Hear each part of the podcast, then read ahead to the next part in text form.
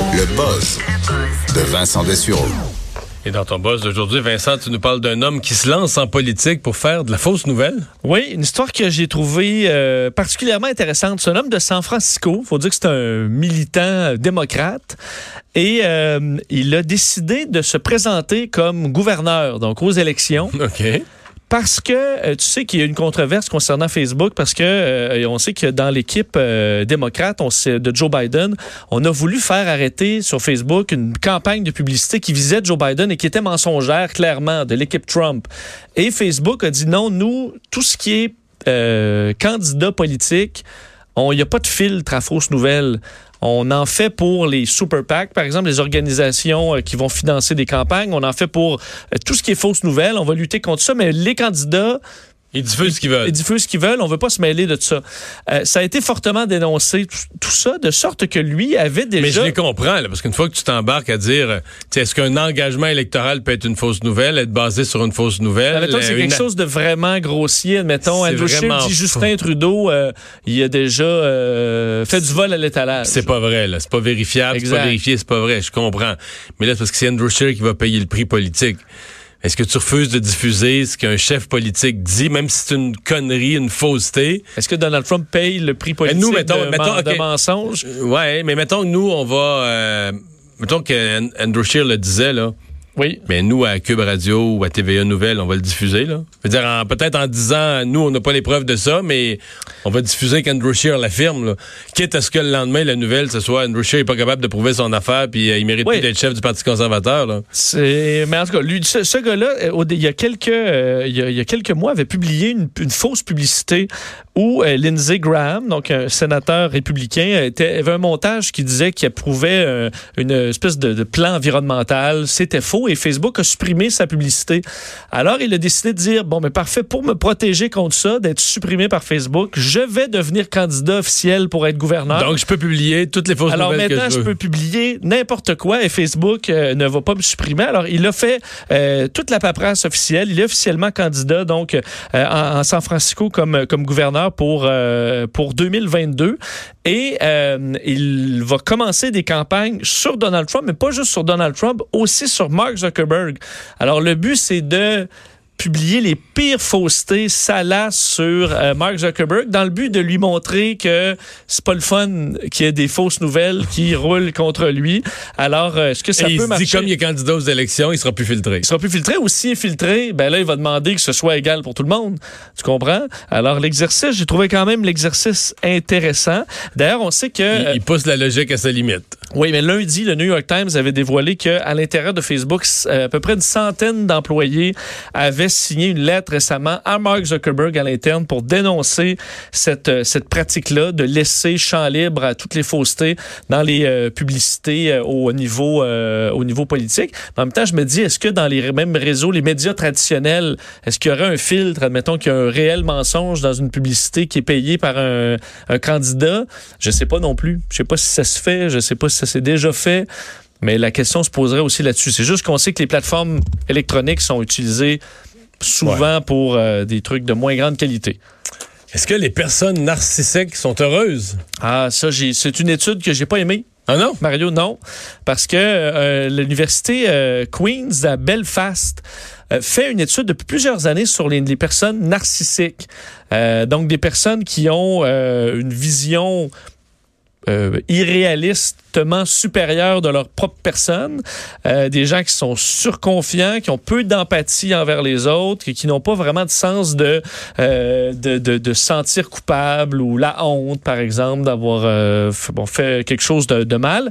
Et il semble que y a, les narcissiques en aient de plus en plus dans la société. Alors l'université ah essayait de comprendre euh, les effets, pourquoi. Alors ils, ils, ils, travaillent sur le dossier des narcissiques et on s'est rendu compte que les narcissiques qu'on appelle les grandioses, c'est-à-dire ceux qui vraiment qui se voient là, euh, au sommet de, de, de, de la pyramide, euh, sont en général des personnes horribles, mais plus heureuses. Ah oui? Oui, ce sont des personnes... Donc le narcissique est heureux. Le narcissique est heureux parce que, euh, donc tout simplement, il est isolé face au fait de se sentir mal à propos de lui.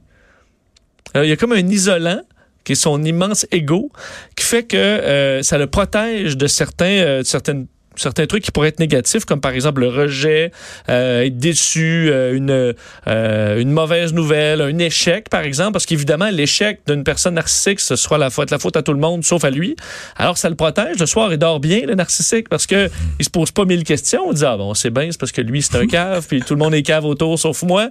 Alors, ça rend ces gens-là plus heureux, même s'ils sèment autour d'eux la dévastation. La zizanie, Alors, en le, gros, le malheur. En gros, c'est le, c'est, le point de vue des, des, des chercheurs. On dit par contre que certains narcissiques vulnérables, parce qu'il y a quand même plusieurs euh, catégories, et le narcissique vulnérable, lui, va peut-être être moins heureux parce qu'il va avoir tendance à voir tout le monde comme étant vraiment hostile, pas nécessairement comme des pas bons, mais des gens qui veulent l'attaquer. Et là, ça, ce stress-là de toujours voir tout le monde contre nous, ça, ça rend moins heureux. Il que juste le- les le- voir comme des vrais... des Le vrais- narcissique vulnérable? le narcissique vulnérable, moins heureux. Donc, lui est sûr qu'il a raison, il est parfait, il est beau, il est bon, tout ça. Mais. Mais tout le monde est contre lui. Ça, c'est le, le vulnérable. C'est que là, tout le monde veut le veut l'attaquer. Personne ne reconnaît ses- sa grande valeur. Exact. Tandis que le grandiose, ben lui, c'est parce que tout le monde est à terre. Là. Alors lui, il est protégé, isolé face à la déception, parce que il est toujours le meilleur. là. Et si les gens ne l'ont pas compris, ben ça, c'est pas son problème. Tu comprends? C'est eux qui font pitié. C'est eux qui font pitié alors. Et eux disent qu'on va ils vont continuer dans les prochaines années d'étudier le dossier. Ils étudient à peu près 700 personnes. Je sais pas comment on détermine. euh, tu sais, comme quand tu étudies là, pour cette étude-là, tu tu dans les ou je suis Tu pas là. nom. Puis à mon avis, les narcissiques, ils savent pas qu'ils sont, Qu'ils sont étudiés. qu'ils sont, qu'ils sont là-dedans. Alors, euh, dans les prochaines années, on va essayer de comprendre non seulement qu'est-ce qui fait que des gens deviennent narcissiques, pourquoi il y en a de plus en plus, euh, et, euh, et d'où ça vient, comment aussi combattre ça, parce que c'est très, très difficile à combattre, malheureusement, surtout en milieu de travail. Alors, euh, des médecins qui, euh, bon, euh, on s'est intéressé beaucoup au coup à la tête dans des sports violents où euh, des, des plaquages, des mises en échec, des chutes. Mais là, on s'intéresse à un autre coup à la tête. Oui, et ça- cette inquiétude-là qui euh, circule depuis quelques jours, je voyais que des grands médias avaient repris ça euh, aujourd'hui. Le neuropathologiste qui s'appelle Bennett Omalu, c'est lui qui avait euh, euh, sorti toute l'histoire concernant le football américain et Ouais. les commotions. D'ailleurs, il a été personnifié par Will Smith dans le film euh, Commotion. Euh, lui, sa nouvelle inquiétude, c'est relié au soccer. Euh, concernant les coups à la tête, parce qu'évidemment... les coups de tête, les en coups, fait. les coups de tête. Volontaire, là, c'est pas un plaquage ou. C'est sûr que des fois, ça arrive deux, deux joueurs qui veulent frapper le ballon avec la tête et ils se frappent entre eux autres. Mais c'est pas juste ça, c'est vraiment le contact fort avec le ballon, répété, constant, depuis Mais le parce que jeune des âge. fois, là, il y a des coups à la tête là, sur des, des petits jeux. Là. Mais des fois, c'est un ballon qui arrive de la mi-terrain. Il a franchi. Il va vraiment. Il a botté par vraiment le gardien à l'autre bout. Ah ouais, vraiment haut, a franchi une distance de fou. Ça m'a toujours frappé de dire, mais ça fesse après la tête, pour vrai, là. Et euh, on dit que les, euh, les, les footballeurs ou les, les, les- les joueurs de soccer professionnels ont trois fois et demi plus de chances de mourir de maladies neurologiques que dans la population en général. C'est ce qu'une euh, une étude de l'université de Glasgow euh, a, publié récemment. Et ça a amené ce chercheur-là à s'inquiéter, à dire on devrait interdire les coups à la tête ou les coups de tête jusqu'à 18 ans au soccer. Du moins, c'est ce qu'il lance. Même si on n'a pas encore de preuves scientifiques sur c'est que tout est documenté, on dev- la prudence devrait nous amener à interdire ça. Puis le jeu va se faire quand même. Le jeu va peut-être être même plus intéressant, il n'y a pas de problème. Mais on devrait faire preuve de cette prudence-là.